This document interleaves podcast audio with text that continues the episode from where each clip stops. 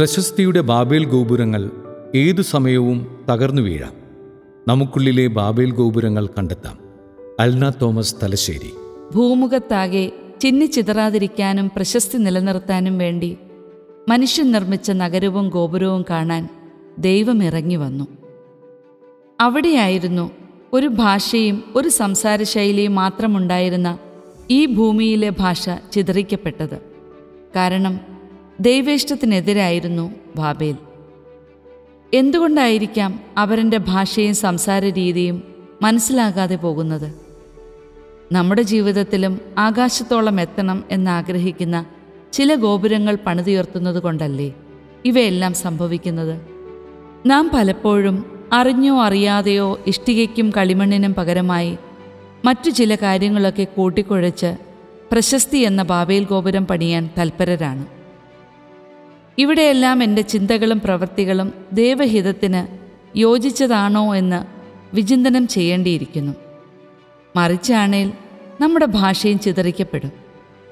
ജീവിതത്തിൽ കണ്ടുമുട്ടുന്നവരെ കൂടെയുള്ളവരെ മനസ്സിലാക്കാനും അവരുടെ ഹൃദയഭാഷ അറിയാനും കഴിയാതെ പോകുന്നുണ്ടെങ്കിൽ ഒന്നുറപ്പിക്കാം. നമ്മുടെ ഭാഷയും എവിടെയൊക്കെയോ ചിതറിക്കപ്പെട്ടു തുടങ്ങിയെന്ന്. ഇതിന്റെയൊക്കെ അടിസ്ഥാന കാരണം പ്രശസ്തിക്കായുള്ള മോഹമായിരിക്കാം. എല്ലാവരാലും അറിയപ്പെടാനും ശ്രദ്ധിക്കപ്പെടാനുമുള്ള ആഗ്രഹം എന്ന് തോന്നി തുടങ്ങുന്നുവോ? അന്ന് നമ്മളും ബാബയിൽ പണിത് തുടങ്ങുന്നവരാകും. എങ്ങനെയാണ് നമുക്ക് ആത്മീയരാകാൻ കഴിയുന്നത്? ആരാണ് നമുക്ക് മാതൃക? രണ്ട് വഞ്ചിയിൽ കാലുവെച്ച് യാത്ര ചെയ്യാനാകുമോ? ഒന്നുകിൽ ആത്മീയ ചിന്തകളിൽ നിറയണം അല്ലെങ്കിൽ ലോകത്തിന്റെ ശൈലിയിൽ ജീവിക്കണം. ലോകമോഹങ്ങളും ആത്മീയ മോഹങ്ങളും നമ്മെ ആകർഷിക്കും. വിശുദ്ധർ നമ്മെ പഠിപ്പിക്കുന്നത് ചെറുതാകുക എന്നതാണ്. ആഴമുള്ള ഈ ചിന്തയിൽ നിന്നായിരിക്കും ഇത്ര ചെറുതാകാൻ എത്ര വളരെയണം എന്ന ഗാനമുണ്ടായതും. വിശുദ്ധരെല്ലാം ഈ ലോകത്തിൽ തന്നെ ജീവിച്ചവരാണ്. ഇവിടെയായിരുന്നു വിശുദ്ധരുടെ വിജയം. എത്രയോ മാധുര്യമേറിയതായിരുന്നു അവരുടെ ജീവിതം. ചെറിയ കാര്യങ്ങൾ പോലും വിശ്വസ്തയോടെ ചെയ്ത് ആരാലും അറിയപ്പെടാതെ ജീവിച്ചു തീരാനുള്ള തീക്ഷ്ണതയായിരുന്നു അവരെ അൾത്താരയിലേക്ക് ഉയർത്തിയത്.